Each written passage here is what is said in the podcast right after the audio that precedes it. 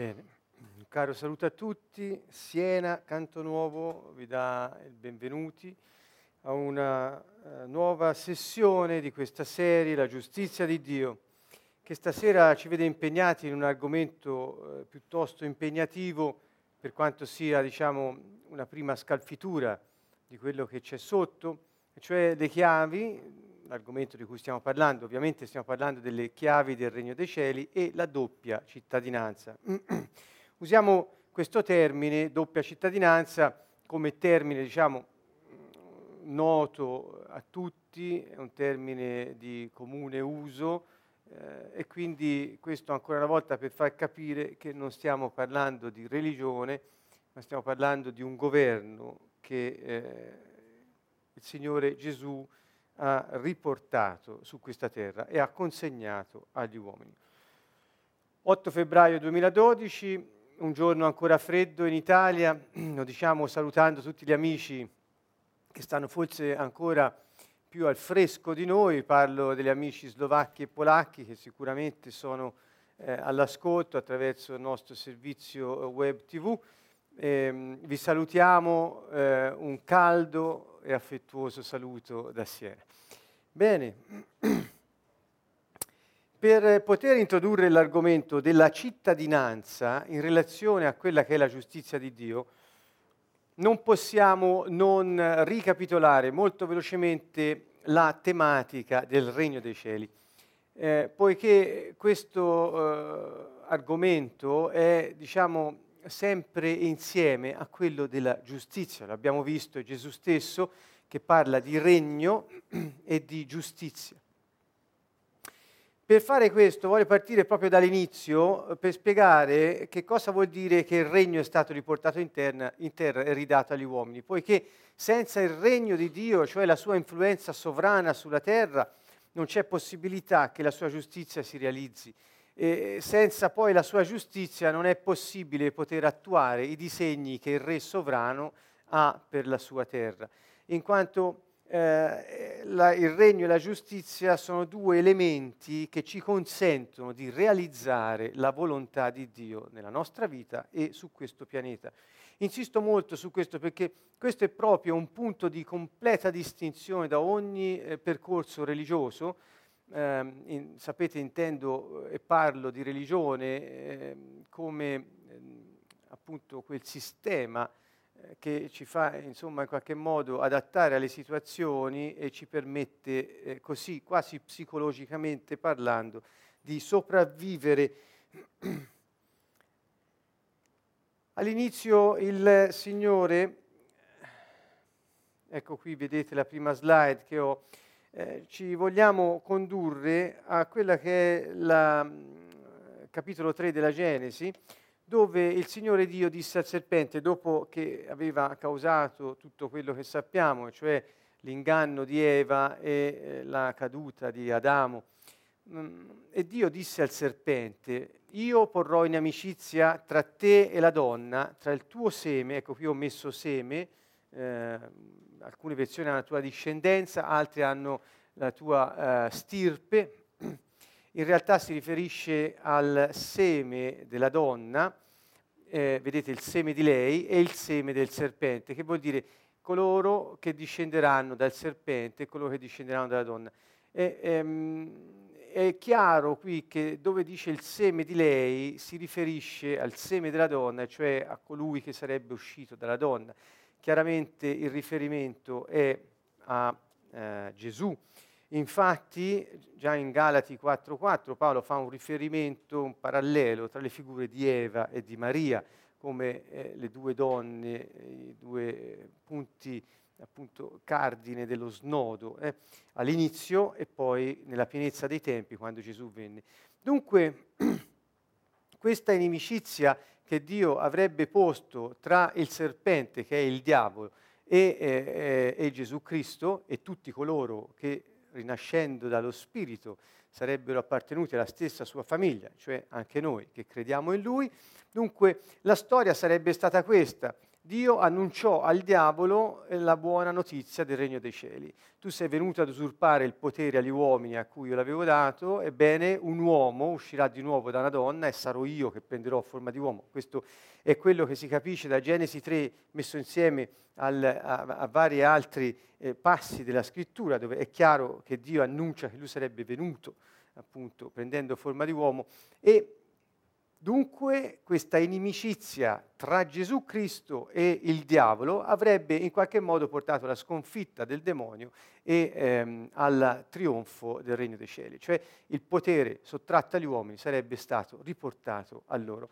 Quindi questo non è che il primo annuncio che Dio fa eh, della buona notizia del regno dei cieli, quando lo dice subito dopo la prima, eh, la caduta di, eh, di Adamo ed Eva. Ecco che dunque eh, subito troviamo in Luca 4, qui saltiamo al Vangelo, dopo eh, questo annuncio fatto da Dio al diavolo stesso appena combinato il pasticcio, e qui siamo nelle tentazioni del deserto, cioè quando Gesù è tentato dal diavolo nel deserto. Il diavolo, avendolo condotto in alto, gli mostrò a Gesù in un istante di tempo, qui ho voluto io, come al solito, mettere una traduzione piuttosto letterale, istante di tempo, dice il greco, quindi usa la parola chronu, eh, da, da chronos, e non kairos. Perché? Perché non è, eh, diciamo, non è che era la pienezza di un tempo stabilito da Dio perché si manifestasse sulla terra il suo disegno celeste, questo è il kairos è un tempo non misurabile, è un tempo, diciamo, è un, è un lampo di eternità nella dimensione terrena, tempo-spazio. Il cronos invece è il tempo misurabile con l'orologio che un po' tutti abbiamo. Dunque, in questo istante di tempo il diavolo gli mostrò che cosa? Tutti i regni della terra e gli disse ti darò tutto questo potere e la loro gloria di questi regni che a me è stata data e che darò a chiunque voglio. Se tu dunque ti prostri dinanzi a me, sarà tutta tua, tutta a te, sarà data tutta a te. Ecco, da questo noi stiamo vedendo che proprio il diavolo, il serpente a cui Dio disse verrà uno che uscirà da una donna e ti schiaccerà la testa, sì, gli insidierai il calcagno, vuol dire provocherai delle ferite nel suo corpo, difatti Gesù fu ferito e fu ucciso, appeso ad una croce, ma la sconfitta del diavolo fu clamorosa perché proprio con la morte di Gesù, che rappresentava tutti gli uomini sulla croce e tutti erano in lui agli occhi di Dio, il diavolo perse lo strumento del suo potere sulla terra, cioè l'uomo a cui aveva sottratto il, il, la delega divina data da Dio. Dunque, come vedete, qui è una lotta tra chi pensa il principe di questo mondo, il diavolo, eh, Satana, come lo volete chiamare. A proposito, diavolo vuol dire, lo sapete un po' tutti, forse calunniatore. Lui calunnia, quindi eh, cerca di provocare eh, la eh, disgrazia dell'uomo per poterlo calunniare agli occhi di Dio e potergli dire, leggete il libro di Giobbe, su questo è illuminante, eh, guarda, questi sarebbero coloro a cui hai affidato eh, la, la, tua gloria sulla terra, insomma, eh. e lui calunnia appunto gli uomini. Ebbene, il calunniatore dunque che è il principe di questo mondo, ha preso il potere sottraendolo agli uomini e subito quando arriva Gesù lui cerca di offrirglielo. Eh, è una scorciatoia perché eh, potesse eh, arrivare al risultato che aveva eh, in mente il Signore eh, senza passare da dove doveva passare. Quindi la scorciatoia era questa, come dire, te lo offro subito, ma adora me.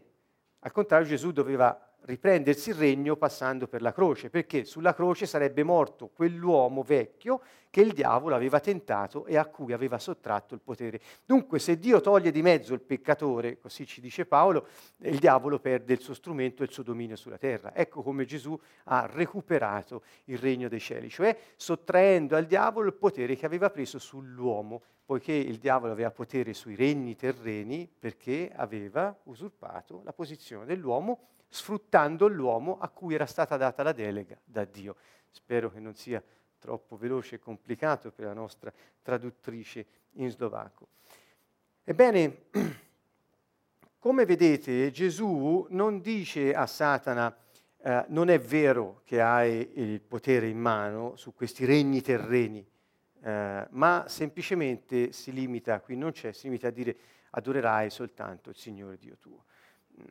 Quindi eh, dice al diavolo in sostanza tu hai questi regni perché l'hai presi legittimamente, non sei il Signore, non sei il proprietario. Quindi non essendo il proprietario, perché Signore vuol dire proprietario, quindi se non sei il proprietario, come puoi offrirmeli? Non me li puoi dare sei un, eh, un, un usurpatore. Questa, è, questa, fu la risposta sostanzialmente di Gesù. Ma vedete, la lotta è in relazione a un potere sulla terra. Guardate ancora, in Luca 12, 31, 34, questo potere, questi regni della terra, eh, che sono contesi, già dall'inizio c'era questo annuncio, poi arriva Gesù e, e, e, e appunto mette in chiaro questa situazione. Luca 12, Gesù è chiaro, dice qui cercate piuttosto il regno di Dio. Sappiamo questa parola, cercate, si riferisce al, ad un'attività di ricerca nel senso di cercare di capire, cercare di entrare nel meccanismo del regno di Dio, cercare di scoprire eh, il regno di Dio e queste cose vi saranno date in aggiunta, diceva a coloro, dice non cercate le cose, cercate il regno. Non temere, piccolo gregge, perché al Padre vostro è piaciuto di darvi il suo regno. Vedete il titolo di questi, mh, mm, eh, di queste slide, la ripresa del regno. Siamo partiti da Genesi 3, vediamo attraverso il Vangelo che Gesù è venuto proprio per questo, per riprendersi il regno. E lo dice anche, non temere, piccolo gregge è una parola che oggi non ha senso, ma eh, diciamo nel contesto di allora voleva, si riferiva a, a, ai suoi e, e, diceva non temete, in sostanza. Eh? Mm, perché mm, si riferiva a coloro che eh, erano le sue pecore, eh, quindi il piccolo gregge. Ma comunque il punto qui fondamentale è perché al Padre vostro è piaciuto di darvi il suo regno.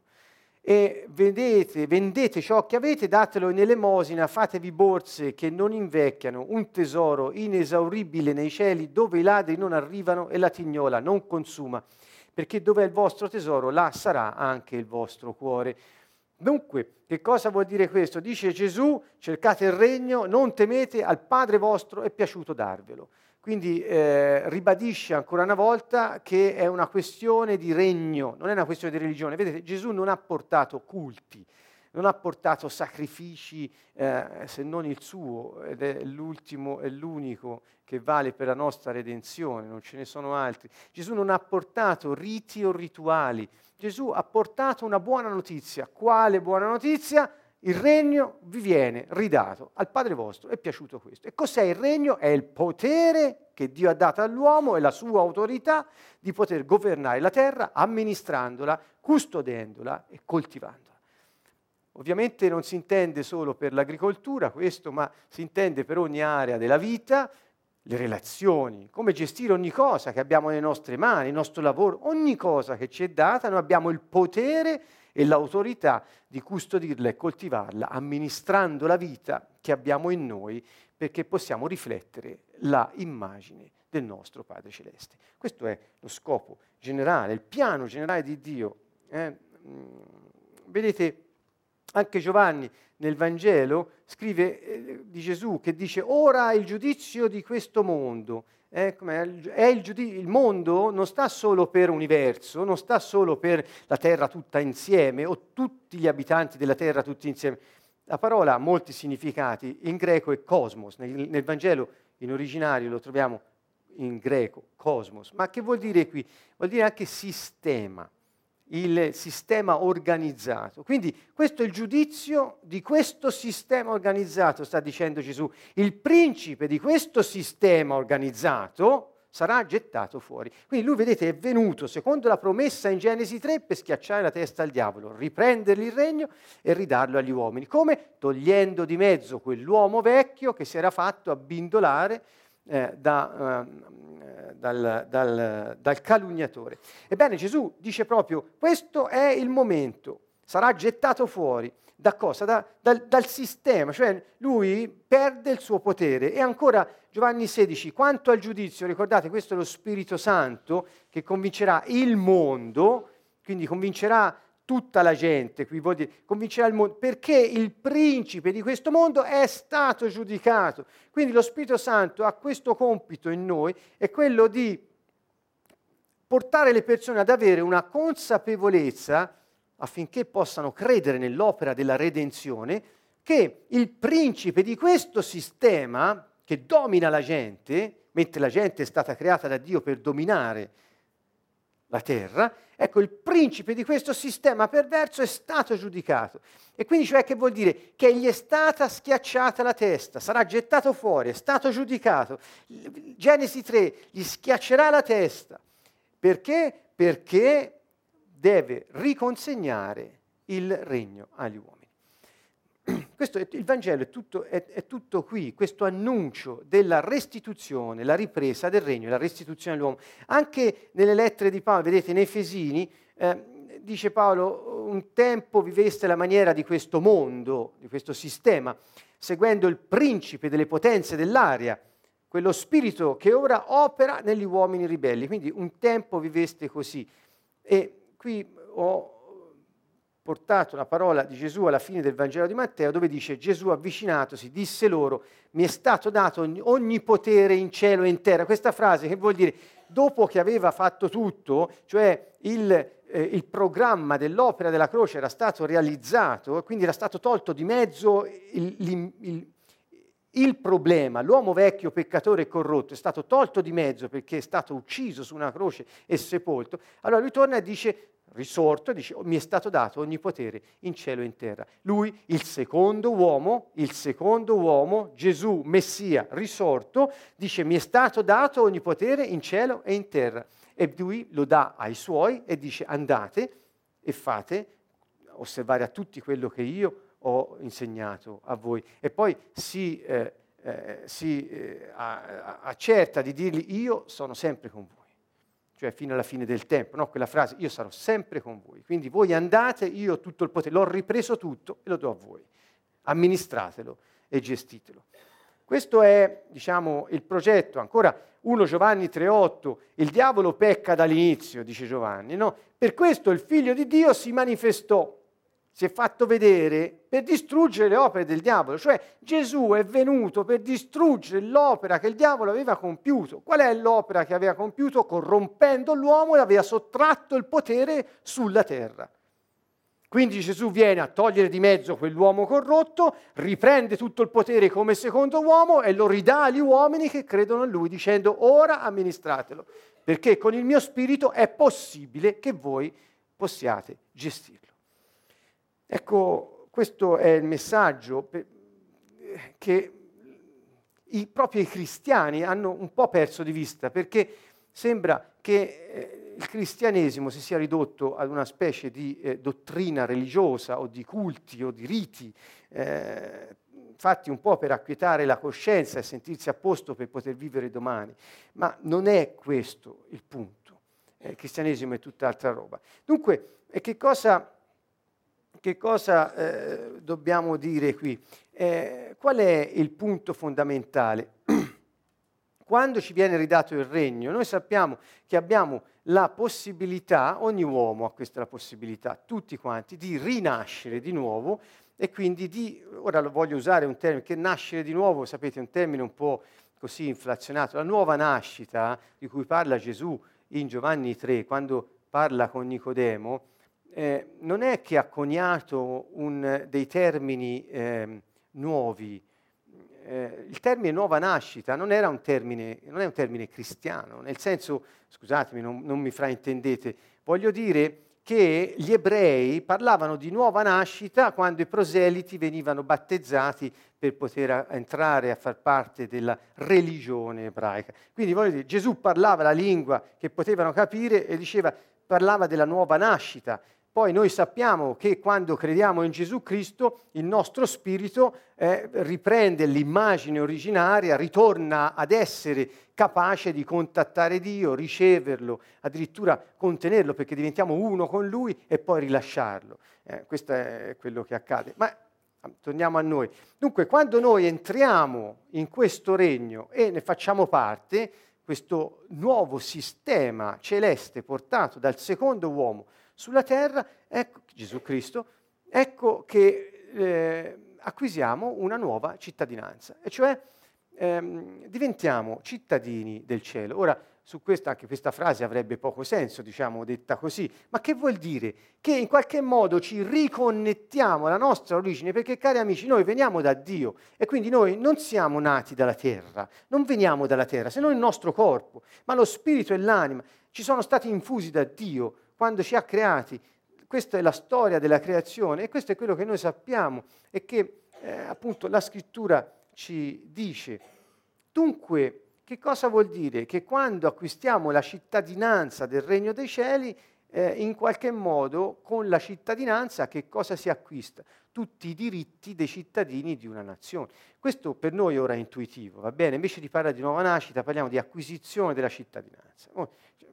Si, si, si, tratta di cercare di essere più eh, aderenti al parlare comune. E quindi questa cittadinanza ci consente di, di far cosa? Di godere dei diritti dei cittadini. Ovviamente eh, questo non è una cosa comune tra i cristiani e qui lo dico anche per chi non fosse cristiano, ascoltate, eh, diventare cre- cristiani vuol dire acquisire la cittadinanza del regno di Dio affinché possiamo godere dei benefici, dei privilegi, dei diritti che Dio stesso ha accordato ai suoi cittadini come re del suo regno ehm, è molto intuitivo, è molto semplice, non c'è bisogno di spiegare tanto. Quindi quando noi abbiamo ricevuto il regno, abbiamo creduto in Gesù Cristo, dunque l'abbiamo ricevuto nel senso che siamo diventati cittadini di quel regno e così possiamo esercitare l'autorità e il potere connesso a coloro che lo rappresentano e possiamo reclamare e vantare i nostri diritti esercitandoli sulla terra dove siamo stati messi dal Padre nostro quando ci ha fatti eh, e creati. Dunque eh, Gesù ehm, mai ha parlato di religione, questo insisto a dirlo, Gesù continuò, iniziò e continuò a parlare solo di un governo, di un regno, regno è un governo, regno vuol dire governo, autorità sovrana, potere, influenza sovrana sulla terra, e Gesù parlò del regno dall'inizio alla fine. Lui parlò di un governo che è sulla terra e disse questo governo, questo potere di governare sarà in voi.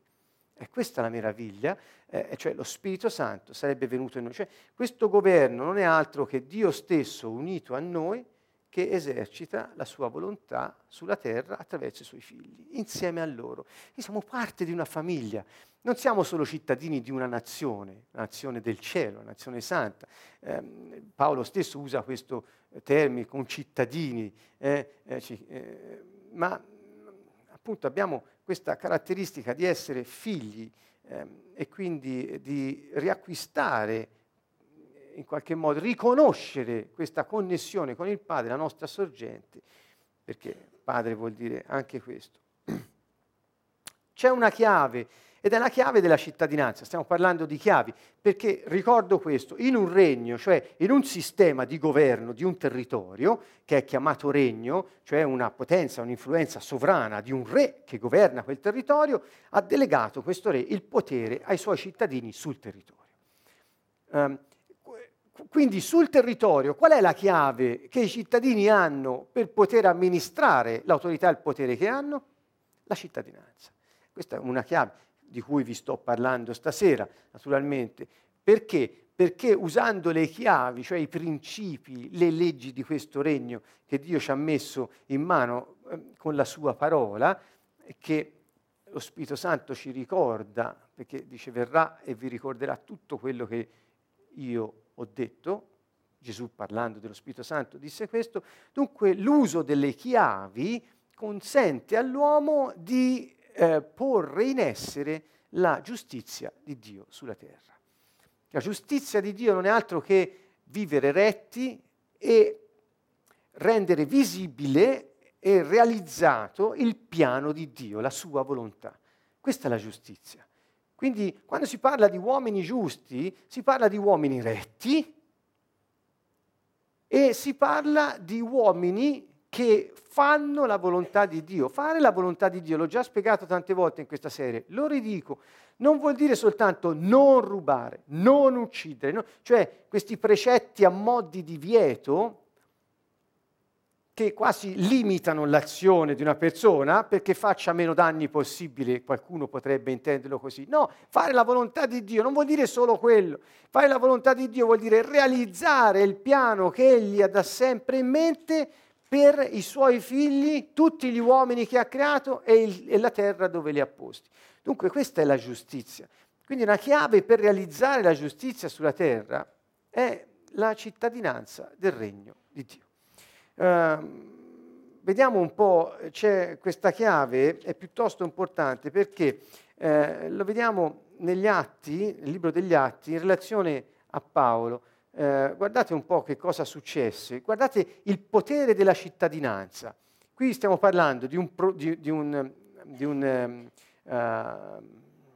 di una persona che era un soggetto attivo di questo libro, Paolo di Tarso, Saulo, poi chiamato Paolo, appunto, e verso la fine del libro degli Atti abbiamo eh, questa storia di lui che fu in qualche modo eh, messo di mezzo e lo presero e lo volevano far fuori in sostanza perché eh, insomma, l'avevano eh, riconosciuto per colui che andava in giro a insegnare di non osservare la legge di Mosè. Pensate un po', ecco, che cosa... E insomma lo volevano far fuori quest'uomo. E, era una cosa molto seria, ci fu un tumulto, ci fu una situazione piuttosto grave. Vedete, quando l'ebbero legato con le cinghie, Paolo disse al centurione che stava accanto, potete voi flagellare un cittadino romano non ancora giudicato?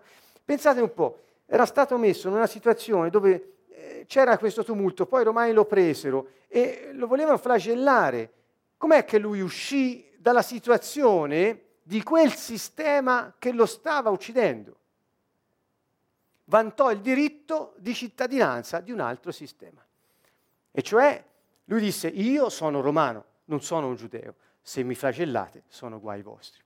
Vedete, vantare il diritto di cittadinanza nella storia di Paolo, che era giudeo, era ebreo e romano allo stesso tempo, lui aveva una doppia cittadinanza, gli consentiva di vivere nel sistema giudeo e vantare la cittadinanza romana. Quando lui viveva come ebreo, finì per essere quasi messo a morte. A quel punto vantò la cittadinanza romana, cioè quella superiore e quella fu la sua salvezza. Cioè in quel, in quel contesto, quando Paolo tirò fuori il passaporto di valenza superiore, il sistema superiore, il sistema inferiore dovette mollarlo e lasciarlo andare. Questa è la storia di Paolo. Ora capisco che per molti è una lettura un po' nuova di questa vicenda che spesso si colora di, di, di, di così, tonalità quasi religiose. Eh, udito ciò, ce- che cosa? Che era cittadino romano. Il centurione corse a riferire al tribuno, che stai per fare? Quell'uomo è un romano. Allora il tribuno si recò da Paolo e domandò, dimmi, tu sei cittadino romano? Rispose sì. Replicò il tribuno, io questa cittadinanza l'ho acquistata a caro prezzo. Il tribuno aveva acquistato la cittadinanza a caro prezzo e Paolo gli disse, io invece sono nato romano. Vedete, e subito si allontanarono da lui quelli che dovevano interrogarlo. Anche il tribuno ebbe paura, rendendosi conto che Paolo era cittadino romano e che l'aveva messo in catene. Allora, cari amici, quando noi viviamo a Siena, siamo cittadini italiani, almeno io, qui qualcuno no, ma siamo cittadini italiani, a Siena Ecco, è, un, è, il sistema nel quale viviamo, siamo cittadini di questa nazione, di questo territorio terreno, ma noi abbiamo un passaporto che è del cielo, è di un sistema superiore, quel governo che Gesù è venuto a portare ci ha restituito. Ogni volta che noi ci appelliamo a quel sistema superiore, quello inferiore ci deve lasciare andare. Non ci può trattenere, non può niente contro di noi. Questa è la storia di Paolo, che ora vedremo anche di ehm, eh, rivedere insieme che ci dice molto sul potere di questa chiave. L'ho riportata a un, a un, a un livello in, così se, semplice che tutti possiamo capire quanto è importante la chiave della cittadinanza. Quando noi andiamo a fare qualsiasi cosa in Italia e, e, e in qualche modo ci appelliamo alla nostra cittadinanza italiana, abbiamo tutti i diritti dei cittadini italiani. Così quando Paolo si appellò alla cittadinanza romana, lui aveva doppia cittadinanza, così eh, i diritti dei cittadini romani prevalsero sulla sua situazione che sembrava essere quella di un giudeo. Dunque, se noi viviamo sulla terra, noi siamo sulla terra, non della terra. Gesù disse voi siete nel mondo, non del mondo. Non apparteniamo al mondo, a questo sistema, noi siamo in questo sistema, ma non apparteniamo a questo sistema. Noi apparteniamo a un sistema superiore, e cioè che viene dall'invisibile che ha creato tutto ciò che è visibile. Quindi quando noi vivendo in questo sistema ci appelliamo consapevolmente, con fede al sistema dal quale proveniamo e a colui che ne è padre ed è padre di tutti, il mondo nel quale viviamo non può schiacciarci, non può trattenerci, non può metterci in catene, non può frustrarci. Questo è l'insegnamento che noi traiamo da questo. E allora cosa c'entrano i riti? Non spiegate cosa c'entrano i riti, gli incensi, le candele. Che c'entrano con tutto questo? Qui si tratta di sapere chi siamo, da dove veniamo, che diritti abbiamo e di vivere nel sistema terreno avendo in tasca il passaporto del cielo, e cioè sapendo benissimo che abbiamo potere e autorità delegata da colui al quale ogni potere, ogni autorità è stata data. Così noi possiamo realizzare la giustizia di Dio sulla terra. Questo è eh, diciamo, è proprio il cuore del, del, del, del messaggio di, di, Gesù. Guardate, questa è in slovacco per gli amici che ci seguono da tale territorio. Ecco. Anche voi avete la cittadinanza slovacca e, eh, e del cielo. Um, la chiave della cittadinanza ancora. Paolo rispose, mi trovo davanti al tribunale di Cesare, qui mi si deve giudicare. Ai giudei non ho fatto alcun torto, come anche tu sai perfettamente. Se dunque sono in colpa, qui è un episodio successivo a quello di prima, e ho commesso qualche cosa che meriti la, mor- la morte, non rifiuto di morire. Vedete, qui sono davanti al tribunale di Cesare, eh, e quindi sapeva quali erano i suoi diritti. Diceva, se non ho fatto niente, non mi potete condannare. Ma se nelle accuse di costoro non c'è nulla di vero, nessuno ha il potere di consegnarmi a loro. Io mi appello a Cesare. Guardate qui, io sono cittadino romano, io non mi farò giudicare da voi. Io non ho fatto niente per cui voi possiate giudicarmi. Io mi appello a Cesare. Va diretto al Signore. Cesare vuol dire eh, eh, Signore. Il Cesare è colui che ha il potere sovrano. Io mi appello a Cesare. Anche noi abbiamo il potere di dire fermi tutti, io non sono di qui, io sono del cielo, mi appello al Signore. Questo è quello, è l'insegnamento molto semplice che traiamo da questo. Guardate ancora, allora Festo, dopo aver conferito col consiglio, rispose, ti sei appellato a Cesare, a Cesare andrai. È un tuo diritto avere accesso al Padre, a Dio, è un tuo diritto appellarti a Lui, alla sua alleanza, al suo potere sovrano che vive in te, il suo Spirito ancora per gli amici slovacchi. Lo sapevate che avete doppia cittadinanza? Questa forse è una novità, avete due passaporti in tasca, avete la possibilità di vivere in, du- in, un sistema vantando però la provenienza e i diritti di un altro. Quando mettete in moto il sistema superiore, ricordatevi che quello inferiore non può che adeguarsi. I sistemi del mondo, cioè i regni di questa terra, non hanno un re, hanno un principe, perché solo il re è proprietario della terra e dei suoi abitanti. Quindi due passaporti, la chiave della cittadinanza e la chiave dell'accesso al Signore. Com'è che abbiamo accesso al Re, Dio l'Onnipotente? Vive in noi, nel nostro spirito. Noi abbiamo accesso a Lui come? Attraverso la chiave della cittadinanza. Apparteniamo a Lui. Siccome apparteniamo a Lui, abbiamo accesso diretto a Lui. Possiamo sempre appellarci a Lui, è un nostro diritto, nessuno ce lo può togliere, nessuno ce lo può centellinare, cioè a goccia a goccia, eh, te lo danno a volte, vero? Accesso al Signore. Nessuno ti può dire ora sì, ora no Dio, quando credi in Gesù Cristo, vive in te, dimora nel tuo spirito e realizza la sua volontà attraverso la tua vita. Questa è la novità del Vangelo, non altro. Reclama dunque i tuoi diritti, appellati all'alleanza. Il tuo appello va oltre il governo locale. Non vi limitate ai governi locali, non andate dalla gente a, a mendicare, appellatevi a Cesare, come dice Paolo, appellatevi al Signore. Molte volte, avendo capito il concetto di alleanza, perché non pregate dicendo, Signore, mi appello all'alleanza. Perché, vedete, in un'alleanza due o più persone sono unite tra di loro da uno scopo comune. Ciò che le unisce non sono i loro reciproci distinti e a volte contrapposti interessi, per cui l'unione è un contemperamento di interessi contrapposti. L'alleanza è una unione per uno scopo comune. E Dio ha fatto alleanza con noi per mezzo del Signore Gesù Cristo. Appellandoci a quell'alleanza, noi possiamo reclamare tutti i diritti dei cittadini del suo regno. Il nostro appello va ben oltre il governo locale. Quindi eh, se non sai, ecco qui, la, mettiamo che questo sia il passaporto, eh, se non sai come tirar fuori il passaporto, se Paolo si era fermato e non si fosse, come dire, eh, in qualche modo non l'avesse trovato, l'avrebbe vista brutta, l'avrebbero fatto fuori. Contrario, lui seppe tirar fuori il passaporto. Che vuol dire saper tirar fuori il passaporto?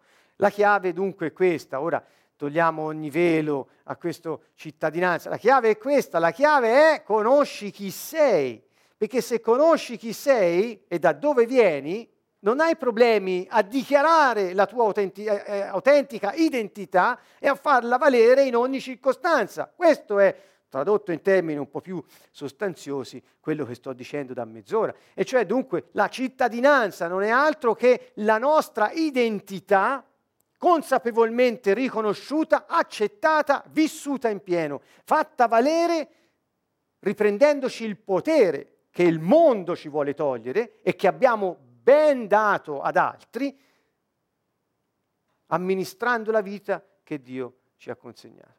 Questo vuol dire essere cittadini del cielo, esibire la cittadinanza e appellarsi a Dio. La sua immagine siamo noi quelli che funzionano modo come lui, siamo noi. Il suo Tempio Santo, siamo noi. Dunque, ecco che se sai chi sei, in ogni istante poi fermi tutti. Non sono di qui. Sono qui, ma non vengo da qui. Ora metto in moto il mio sistema superiore. Questo è perché il diavolo ha paura di noi che sappiamo chi siamo, ovviamente. E questo è perché Paolo disse tutto concorre al bene di coloro che amano Dio. Ascoltatemi, non sto dicendo che siccome hai il passaporto del cielo in tasca non ti può succedere niente, ma nemmeno per sogno. Perché proprio la potenza e la gloria di Dio si manifesta nel momento in cui, pur attraversando ogni situazione di vita, come tutti, noi andiamo attraverso. Perché la speranza l'abbiamo sempre viva vive in noi. Perché la fede l'abbiamo sempre viva, vive in noi. Perché la forza è sempre con noi, vive in noi. Perché l'amore è ciò che ci anima e ciò che ci motiva per ogni cosa, vive in noi. Questo è ciò che fa la differenza. Lui, il Santo, che vive in noi, suoi figli. Uh, dunque, um, benissimo voglio andare avanti. Conosci dunque da dove vieni, vedete, e a quale nazione appartieni. In sostanza uso sempre questi termini un po' quasi, eh, quasi politici, ma eh, per, per, essere più semplici. Quindi conosci chi sei. Quando usi questa chiave, chi è con te sarà salvo. Questo è un altro concetto molto importante e funziona così. Eh, noi non ci possiamo fare niente, grazie a Dio in questo modo. Cioè, quando inizi a vivere per, quei, per chi sei, e cioè inizi ad essere te stesso, non cedere potere agli altri su di te, c'è gente che vive in base all'opinione che gli altri hanno di lui o di lei. E questo vuol dire cedere potere che? al sistema del mondo. No, no, no, no, no. Se sai chi sei, ama te stesso e amerai tutti gli altri. Questo è un concetto base che ormai ci accompagna da tempo. Pertanto, che cosa succede? Che quando inizi a funzionare come Dio, tutto l'ambiente intorno a te cambia, c'è un'atmosfera diversa e gli altri che sono con te saranno salvi con te. Questa è un'altra esperienza che Paolo ha fatto. Guardate, ci sono due passi in Atti 27, quando c'è la tempesta nei pressi di Creta, che Paolo fu messo su una nave per andare a Roma, e nel viaggio, insomma, se la videro brutta un paio di volte, anzi questa volta qui ci fu questa grande tempesta e poi fecero naufragio nei pressi di Malta.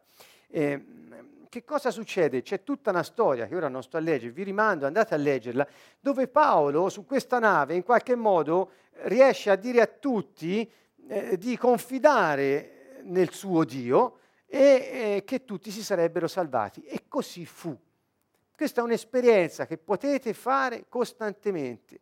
Cari amici, se voi siete in una famiglia, lì tutti saranno con voi salvi. Se siete in un'azienda e lavorate, lì tutti sono al sicuro. Dove siete, lì sono al sicuro. Perché? Perché lì c'è il regno dei cieli, lì c'è l'influenza sovrana di Dio, lì c'è Dio stesso in coloro che credono in Lui. Questo è, è qualcosa che va oltre l'umana eh, comprensione, non posso altro che annunciarvela e dirvi provate, vedete, rendetevi conto, perché spesso la consapevolezza è sotterrata da, da niente, rendetevi conto, aprite ora gli occhi e vedete dove state vivendo, nei luoghi dove state lavorando, vivendo, dove avete relazioni, dove...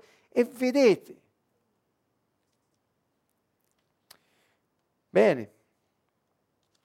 Quindi sulle chiavi del regno velocemente qualche parola perché eh, ci, ci, rinfrescano la memoria. Matteo 16, 19, Gesù disse a te darò le chiavi del regno dei cieli, tutto ciò che legherai sulla terra sarà legato nei cieli, tutto ciò che scioglierai sulla terra sarà sciolto nei cieli. Quindi chiavi per sciogliere, legare, per aprire, per chiudere, per permettere, per vietare. Ricordate, abbiamo fatto queste, eh, questo studio qualche sessione addietro. Ancora, a voi, Marco 4, a voi è stato confidato il mistero del regno di Dio, a quelli di fuori invece tutto viene esposto in parabole. Ehm, quindi ci sono questi misteri, queste cose nascoste che però ai suoi Gesù le rivela, sono le chiavi, come fa funzionare il suo governo. E ancora Matteo 13 gli rispose che a voi è dato di conoscere i misteri del regno dei cieli, ma a loro no. Infatti chi ha gli sarà dato e sarà nell'abbondanza, chi invece non ha perderà anche quello che ha. Quindi è come dire, è, una, è un regno potente perché Gesù ce l'ha insegnato con le parabole dei talenti, delle mine, comunque le vogliate chiamare, che quando amministri ciò che lui ti dà con sapienza e nell'interesse di colui che te l'ha dato, fa frutto e ti dà autorità ancora su cose maggiori. Gesù dice, sei stato fedele nel poco, avrai autorità su molto. Dunque dobbiamo imparare a gestire il poco per poi fare frutto e avremo autorità su molto di più. Questo è il concetto e questo lo applica alla conoscenza Gesù del mistero del regno dei cieli, cioè le chiavi per far funzionare il sistema superiore. E ancora, ecco, ehm, quando vi trovate, questo è un suggerimento, siccome abbiamo queste chiavi, abbiamo questa possibilità di conoscere come funziona il cielo quando si mette in moto, eh, nelle situazioni della vita, invece di piangere, è un suggerimento, eh, non è che eh, credo sia sano per tutti, invece di piangere e farsi abbattere dalle circostanze, ricordatevi che siete stati creati per dominarle. Questo è quello che Dio dice all'inizio quando creò l'uomo. Lo Spirito Santo ti ricorderà chi sei, questo è il concetto dell'identità e della cittadinanza in sostanza, lo Spirito Santo ti ricorderà ciò che Gesù ha detto su quella circostanza, usa la chiave che ti viene data e agisci e vivila. In questo modo potrai vedere la giustizia di Dio realizzarsi nella tua vita. Due sistemi dunque, doppia cittadinanza. Vedete Giovanni 11.4, voglio un po' concludere su questo. Eh, è l'episodio della risurrezione di Lazzaro. Questo episodio mi ha sempre eh, lasciato, cioè, come dire, un senso di eh, sorpresa nel vedere come Gesù agisce. E cioè, eh, quando ancora era distante da, eh, da Betania, andarono a dirgli che Lazzaro eh, stava molto male, che insomma è tutto quanto. Lo possiamo prendere anche Giovanni 11, perché ho, fatto, ho preso soltanto degli estratti per non allungare troppo le slide. Eh, ehm, allora, 11, 4. ehm, gli andarono a dire che il suo amico Lazzaro era malato. E Gesù gli disse, questa malattia non è per la morte, ma per la gloria di Dio, perché per essa il figlio di Dio venga glorificato. Sapete che a causa della risurrezione di Lazzaro, che Gesù operò, fu lì che decisero di ucciderlo, perché fu un fatto veramente eclatante che non potevano più sostenere. Almeno nel Vangelo di Giovanni questo ci è detto molto chiaramente. Ebbene, dunque c'è l'annuncio, Lazzaro è malato e Gesù dice, questa, era lontano ancora, dice, questa malattia non è per la morte. È strano, perché uno dice, allora Gesù non sapeva che Lazzaro sarebbe morto. Ebbene, se noi continuiamo la lettura di questo capitolo, dice, così parlò, poi soggiunse loro, il nostro amico Lazzaro si è addormentato, ma io vado a svegliarlo. Ecco, questa, questa cosa qui ehm, questa cosa qui è molto importante perché tutte le volte che qualcuno muore e poi c'è la risurrezione, viene risuscitato, eccetera, Gesù parla di persona che dorme. Eh, non ti preoccupare, è addormentata, la bambina sta dormendo, eccetera. C'è quindi questo, questa situazione di dire si è addormentato, ma io vado a svegliarlo. Gli dissero allora ai discepoli, Signore, se si è addormentato, guarirà. E Gesù parlava della morte di lui, essi invece pensavano si riferisse al riposo del sonno, vedete, non era capito nemmeno da loro. Gesù quando parlava sta dormendo, intendeva dire è morto, ma ha detto io vado a svegliarlo. E ancora, eh, es, eh, allora Gesù disse loro apertamente, Lazzaro è morto. Quindi vedete, eh, lui sapeva esattamente quello che era accaduto e quello che sarebbe andato a fare e disse è morto e io sono contento per voi di non essere stato là perché voi crediate. Andiamo da lui. Quindi Gesù sapeva che Lazzaro era morto, si era tenuto lontano e sappiamo che quattro giorni dopo arrivò quando era già stato sepolto e era stato lontano appositamente, disse perché per voi è bene che io non sia stato lì, se no sarebbe, non sarebbe nemmeno morto. Ecco, invece ora eh, vedrete la gloria di Dio perché voi crediate. Eh? Quindi eh, se potete, eh, come dire, eh, iniziare a immaginare quello che, a, a vedere più a fondo quello che vi sto dicendo, è che Gesù è diciamo, in una realtà terrena, la morte di un amico, ma lui sta pensando e agendo in base a un sistema diverso che non conosce morte. Sto cercando di decodificare l'episodio che è avvenuto in base a quello che stiamo dicendo. Due sistemi, doppia cittadinanza. Cioè, apparentemente, dal punto di vista fisico, spazio-tempo, questo è successo, ma lui dice questo non è quello che è reale, perché io vado a svegliarlo, questo è per la gloria di Dio. Insomma, c'è un sistema che lui sta andando ad attivare. Eccolo qua, questo è il punto. E andando avanti, eh, qui c'è il colloquio con Gesù e Marta, perché Gesù arriva e Marta, una delle sorelle di Lazzaro, corre da lui e gli dice, ah, se eri qui non sarebbe successo. E lui disse, eh, alla fine io sono la risurrezione e la vita, chi crede in me, anche se muore, vivrà. Chiunque vive e crede in me non morrà in eterno. Credi tu questo? E lei gli disse, sì Signore, io credo che tu sei il Cristo, cioè vuol dire il Messia, il figlio di Dio che deve venire nel mondo.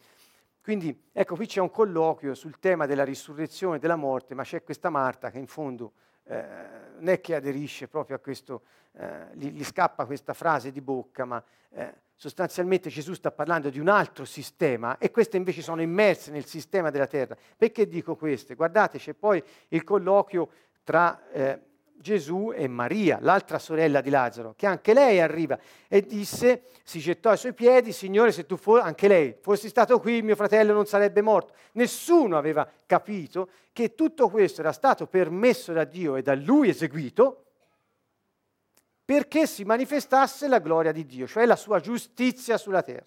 Allora, guardate, Gesù allora quando la vide piangere e piangere anche i giudei, che erano venuti con lei, si commosse profondamente, si turbò e disse, dove l'avete posto? E dissero, Signore, vieni. Gesù scoppiò in pianto. Noi quante volte, e tutti disse, vedi come l'amava, quante volte abbiamo detto qui, noi non sappiamo perché Gesù pianse, ma il contesto ci fa capire che nessuno aveva capito.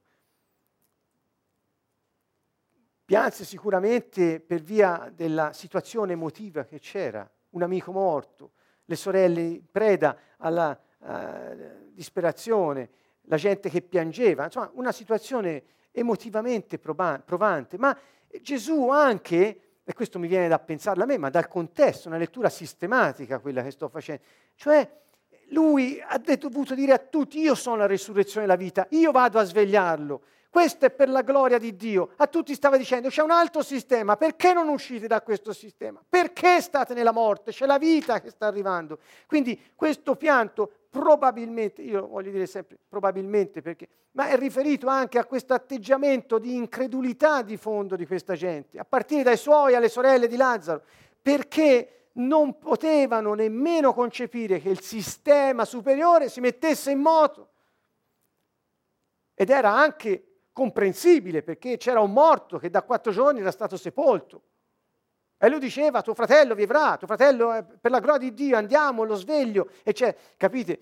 Quindi il contrasto che c'è tra i due sistemi è enorme e chi sta nel sistema inferiore con la mentalità del sistema inferiore non potrà mai vedere quella del sistema superiore. Ecco qui le disse Gesù, non ti ho detto che se credi vedrai la gloria di Dio. Perché? Perché dopo che aveva affermato Marta, sì, io credo tu sei il Messia, il figlio di Dio che deve venire nel mondo, Gesù dice, portatemi da lui dove è la tomba, e dice, ma è da quattro giorni lì, puzza, eh, che fa? Capite? Ancora. E lui dice, ma non ti ho detto che se credi vedrai la gloria di Dio. Cioè non ti ho detto che se credi vedrai il sistema del cielo attivarsi e prevalere sul sistema della terra. Questo vuol dire vedere la gloria di Dio. E allora ecco eh, che quando si dice gloria di Dio, qui vi ho messo molto velocemente, gloria vuol dire, la parola in ebraico è kabod, è peso pieno di qualcuno, di qualcosa, peso pieno. Anche oggi si dice che la persona ha un gran peso eh, in quell'organizzazione, in quel sistema, in quella famiglia, quella persona ha un gran peso. Che vuol dire? Che ha influenza che quando c'è si sente perché? perché ha un peso e quindi quando è la gloria di Dio, il peso pieno di Dio in una situazione, che vuol dire? Che quando c'è si sente perché cambia la situazione, il vero peso, la vera influenza, il potenziale manifestato. Questo vuol dire vedrai la gloria di Dio, cioè vedrai che Dio è presente e che influenza ciò che noi stiamo vivendo in questo momento. Quindi le chiavi che eh, da questi episodi, abbiamo parlato di Paolo, di Gesù con Lazzaro, abbiamo parlato eh, di molte cose stasera. Che cosa voglio dire? La fede per attivare il sistema del cielo è una chiave, la fede, e cioè credere nell'invisibile, nell'incredibile, vedere l'invisibile, fare l'impossibile. Questa era una, erano frasi di un nostro caro amico, diceva sempre, mi permetto di ricordarlo, si chiamava Serafino, una persona eh, squisita e piena d'amore. Ancora, un'altra chiave, dare quando hai un bisogno. Ecco, vedete, due sistemi. In questo sistema, nel mondo, quando hai un bisogno, devi cercare di arraffare il più possibile. Addirittura, quando noi abbiamo bisogno, non tanto di beni materiali, anche, ma di affetto, di attenzione, di cura, siamo così abili da mettere in atto giochi psicologici, da manipolare gli altri per poter avere quello di cui abbiamo bisogno. Questo è quello che fa l'uomo normalmente, purtroppo perché vive nel sistema dove tutto ciò di cui ha bisogno te lo puoi e te lo devi procurare con le tue forze, sfruttando tutto e tutti pur di raggiungere il tuo scopo, sopravvivere. Questo non è quello che Dio vuole, è quello che Dio pensa. Lui ci ha fatti non solo per vivere, ma ci ha fatti per governare, quindi per, per amministrare la vita, non per subirla. Quindi, che dice il sistema superiore? Quando hai un bisogno, da. Quando hai bisogno, inizia a dare attiva il sistema, metti in moto, immetti nel flusso quello che hai. Un'altra chiave è aspettarsi di avere quello che c'è necessario per il nostro incarico. È inutile che preghiamo, Padre nostro, che sei nei cieli, dacci oggi il nostro pane quotidiano, cioè quello che è pronto per noi, per il nostro incarico. Oggi daccelo perché siamo pronti ad amministrarlo. Vuol dire questo. È inutile pregare così e poi eh, non aspettarsi di avere quello che è necessario per il nostro incarico. L'aspettativa, una caratteristica tipica della fede, andate a vedere, c'è un, un insegnamento di una sessione fatta l'anno scorso sulla fede, la legge dell'aspettativa. E ancora fare posto a quello che si chiede. Se te l'aspetti che una situazione cambi, che qualcosa venga, lo senti, lo sai, che qualcosa sta arrivando, la speranza, il coraggio di vivere ogni giorno nell'attesa che la volontà di Dio si realizzi, falli posto. Comportati come se già fosse lì. Ah, questo se riuscite a prenderlo. Che vuol dire? Vuol dire che quando hai fede non solo credi che, che, Dio può, che Dio fa, che Dio vuole, che Dio... no, credi che l'ha già fatto, tanto che ti comporti come se l'avesse già fatto nella tua vita qui sulla terra. Fagli posto. Sono chiavi, sono principi. Perché? Perché questa è la parola che Dio ci ha dato in Isaia, è, è molto semplice. Cioè, l'empio dice abbandoni la sua via e l'uomo iniquo i suoi pensieri. Vedete, via e pensieri. Allora, l'empio e l'uomo iniquo, cioè chi eh, non è connesso con Dio, abbandoni le sue vie e i suoi pensieri. Ritorni al Signore e avrà misericordia. Perché i miei pensieri non sono i vostri. Le vostre vie non sono le mie. Cioè, se non abbandoni il tuo modo di fare, il tuo modo di essere, la tua mentalità, non potrai mai fare la mia volontà, perché le mie vie, i miei pensieri non sono come quelli tuoi, empio e peccatore. Molti interpretano questo, dice che ci vuoi fare, siamo uomini, Dio è Dio, quindi noi non possiamo pensare come Lui. Errore. Dio non la pensa così. Dio dice, io ti ho fatto a mia immagine e somiglianza, ti ho dato un incarico, ti ho dato la delega e ti ho dato il mio spirito perché tu la possa realizzare. Dunque tu puoi camminare sulle mie vie, tu puoi realizzare la mia volontà, pensare come me. Solo abbandona i modi dell'uomo corrotto che è stato tolto di mezzo da Gesù sulla croce. Guardate ancora, dice, le vostre vie non sono le mie. Quanto il cielo sovrasta la terra, tanto le mie vie sovrastano le vostre vie. I miei pensieri sovrastano i vostri pensieri. Come infatti la pioggia, la neve, eccetera. E porta l'esempio di come tutto ritorna a Lui, così anche la sua parola. Quindi se io dico questo, così avverrà. Questo vuol dire. Allora che cos'è? Non è una commiserazione della povera natura umana, questo lo dicono i religiosi, cristiani, eh?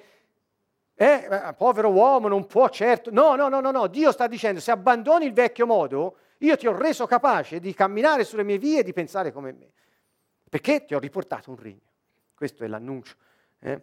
Questo è in slovacco, ancora una volta, sto terminando. Eh, e quando e qui, qui, vediamo quest'ultimo episodio, sono eh, due episodi, le chiavi in azione, vediamo il prima e il dopo. Cioè qui c'è eh, come Gesù ci dice di cambiare le nostre vie, i nostri pensieri. Ascoltate, perché quello che ha detto Isaia, dopo Gesù l'ha eh, ridetto a Pietro eh, in un modo per farglielo vivere. Non è teoria, non è ehm, eh, così un, una, un, aspetto solo cognitivo, eh, c'è un dato esperienziale. Gesù fa fare esperienza alla gente della sua parola. Questo è il dato. Quindi non, se, se, state attraversando momenti difficili, date gloria a Dio, sono occasioni, sono momenti in cui Lui realizza la sua parola. Perché noi possiamo passarci attraverso e far vedere la sua gloria. Dunque, quando ebbe finito di parlare, qui siamo all'inizio del Vangelo di Luca, e disse a Simone, cioè Pietro, gli disse, prendi il largo e calate le reti per la pesca. Ma Simone rispose, perché questi erano stati tutta la notte a pescare. Ora, in questo lago dove pescavano, c'erano delle regole per pescare, e cioè si pescava A di notte, B buttando le reti da una parte dove cioè le correnti permettevano di catturare il pesce. Arriva un bel giovane che dice al pescatore anziano e esperto, ora, di giorno, eh, gli dice, ora prendi il largo, e, ah, c'era una terza regola, si pescava di notte, si pescava sempre da una parte perché di lì passava la corrente e si pescava sotto riva. Allora, qui gli dice vai al largo, contrario, butta le reti, è giorno, non si pesca, si pesca di notte, e buttale eh, da, da, una parte che non è... Cioè, proprio completamente stravolto il sistema che avevano per poter fare quello che gli dava da mangiare, perché Pietro aveva un'azienda, un'azienda eh, di pesca, insomma, eh, viveva di quello. E E lui gli dice, ma, oh maestro, dice, ma sei faticato tutta la notte e non, non si è preso niente, ma sulla tua parola getterò le reti. Vabbè, se proprio me lo dici, vabbè, insomma, è eh, uno sforzo notevole. E avendolo fatto, presero una quantità enorme di pesci, le reti si rompevano. Guardate, ha messo in moto il sistema del cielo sulla base di cosa? Di una chiave. Qual è la chiave? La parola del Signore. Chi è il Signore? Il proprietario delle reti, della barca, dell'acqua e dei pesci. Eh? Guardate, state attenti, perché se il proprietario ti dice fa come ti dico io, abbandona le tue vie, lascia i tuoi pensieri, perché i miei non sono i tuoi, pesca di giorno, pesca a destra e pesca a largo. Ma no, Signore, si pesca. Questo era il contesto. Allora fecero cenno ai compagni dell'altra barca che venissero ad aiutarli. Essi vennero e riempirono tutte e due le barche al punto che quasi affondavano. Al vedere questo, guardate bene che fa Pietro. Simon Pietro si gettò alle ginocchia di Gesù dicendo, guardate bene, Signore, proprietario, sei il proprietario di tutto questo, proprietario, allontanati da me che sono un peccatore. Quindi que- questa fu la reazione. Tu sei il proprietario, io sono peccatore. La reazione fu quella di sentirsi eh, distaccati da lui. Questa fu la reazione. Di fronte all'attivazione del sistema superiore, lui si sente indegno di appartenere a quel sistema. Queste lo chiamate le chiavi in azione, prima e dopo. Quali erano le chiavi? La parola del Signore sono le chiavi. E che cosa disse di fare? Cose diverse da quelle che facevano sempre. Seguire dunque le istruzioni, getta le reti dall'altra parte, sulla parola del governo, il re dice e i cittadini fanno, non discutono le parole di un re, poi discutono le parole di un presidente, ma non quelle di un re. Le correnti da una parte, l'acqua alta, si pesca solo di notte, queste erano le, le, le, le regole. Ebbene, gli altri ridono, cioè, c'è una situazione quasi grottesca, esci dal sistema da cui dipendi, è Dio che ti parla. Quindi quando sei in un sistema del mondo che ti sta mettendo le catene come Paolo e dando le frustate, esci da quel sistema, perché non gli appartiene, appartiene al sistema superiore, quello da cui viene la parola che si realizza. Guardate bene, di fatti, più tardi, e siamo in Giovanni 21, un po' più tardi, eh, quando era all'alba, qui siamo dopo la risurrezione, Gesù si presentò sulla riva, ma i discepoli non si erano accorti che era Gesù. Gesù disse loro, figlioli, non avete preso nulla da mangiare? Gli risposero, no. Allora disse loro, gettate la rete dalla parte destra della barca e troverete. La gettarono e non potevano più tirarla su per la gran quantità di pesci. È la stessa situazione. Lui li riappare dopo e gli dice la stessa cosa. Che succede a questo punto? Giovanni, riconobbe il Signore. Gli altri no, perché questo corpo risuscitato di Gesù ha caratteristiche un po' particolari. È lui, ma si può non riconoscere. Ecco, insomma, anche su questo abbiamo fatto una sessione sulla risurrezione, l'aspetto di Gesù, eccetera. Allora, dice ancora, allora quel discepolo che Gesù amava, Giovanni disse a Pietro, è il Signore. E qui vediamo la reazione di Pietro, tutta diversa. Appena udì che era il Signore, si cinse ai fianchi la sopravveste perché era spogliato e si gettò in mare e corse a nuoto verso il Signore. Non disse più sono indegno di, me, di, di, di te, ma si gettò a nuoto, gli altri arrivarono con la barca. No, lui si buttò in acqua per arrivare presto dal Signore. Perché? Perché era passato attraverso tutta l'esperienza con lui e aveva in qualche modo capito che apparteneva a quel regno che aveva messo in moto il sistema superiore. Dunque, ecco anche noi, quando eh, aderiamo alle sue parole, mettiamo in moto il sistema con le sue chiavi, ecco, sperimentiamo, sperimentiamo la sua vita in noi e possiamo avere questa fiducia che Pietro acquisì. Lui passò da rinnegarlo anche, passò da, da, da situazioni pesanti, ma quando si trovò nella stessa situazione con lui sulla riva, questa volta corse da lui nuotando eh, a larghe bracciate. Ecco, questo è diciamo, per concludere su questa sessione sulle chiavi, dove abbiamo imparato che ci sono questi due sistemi, una doppia cittadinanza, cioè siamo nel mondo, ma non di questo mondo. Gesù si rifiutò sempre di essere di questo mondo, disse io non sono di qui, io vengo dal cielo il mio regno non è di questo mondo. E lui è stato chiaro su questo e noi veniamo dal cielo come lui, siamo atterrati qui, in un corpo, il nostro, che è stato preparato per noi per vivere su questa terra, esercitando l'autorità il potere che Dio ha riservato ai suoi figli, che siamo noi. Ed è gratis, è per tutti gli uomini, non c'è serie A, serie B, non c'è, eh, a Dio è piaciuto darci il suo regno. Bene, allora eh, con questo vogliamo chiudere per stasera questo incontro, invitando di nuovo tutti quanti a confidare nella vostra identità, eh, sappiate che siete eh, stati creati per vedere la gloria di Dio, realizzare la sua giustizia sulla terra, cioè il suo piano, la sua volontà.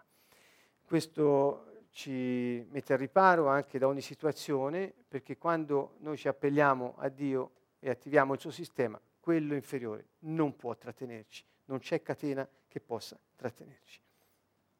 Bene, con questo eh, vogliamo chiudere, vi salutiamo da Siena, Canto Nuovo, dobbiamo chiudere qui ora il nostro collegamento per ragioni tecniche, eh, forse qualche fiocco di neve che all'orizzonte notturno si sta facendo avanti eh, e ci ritroveremo mercoledì prossimo per una nuova sessione sulla giustizia di Dio e la potenza del suo regno. Un caro saluto a tutti da Siena, Canto Nuovo.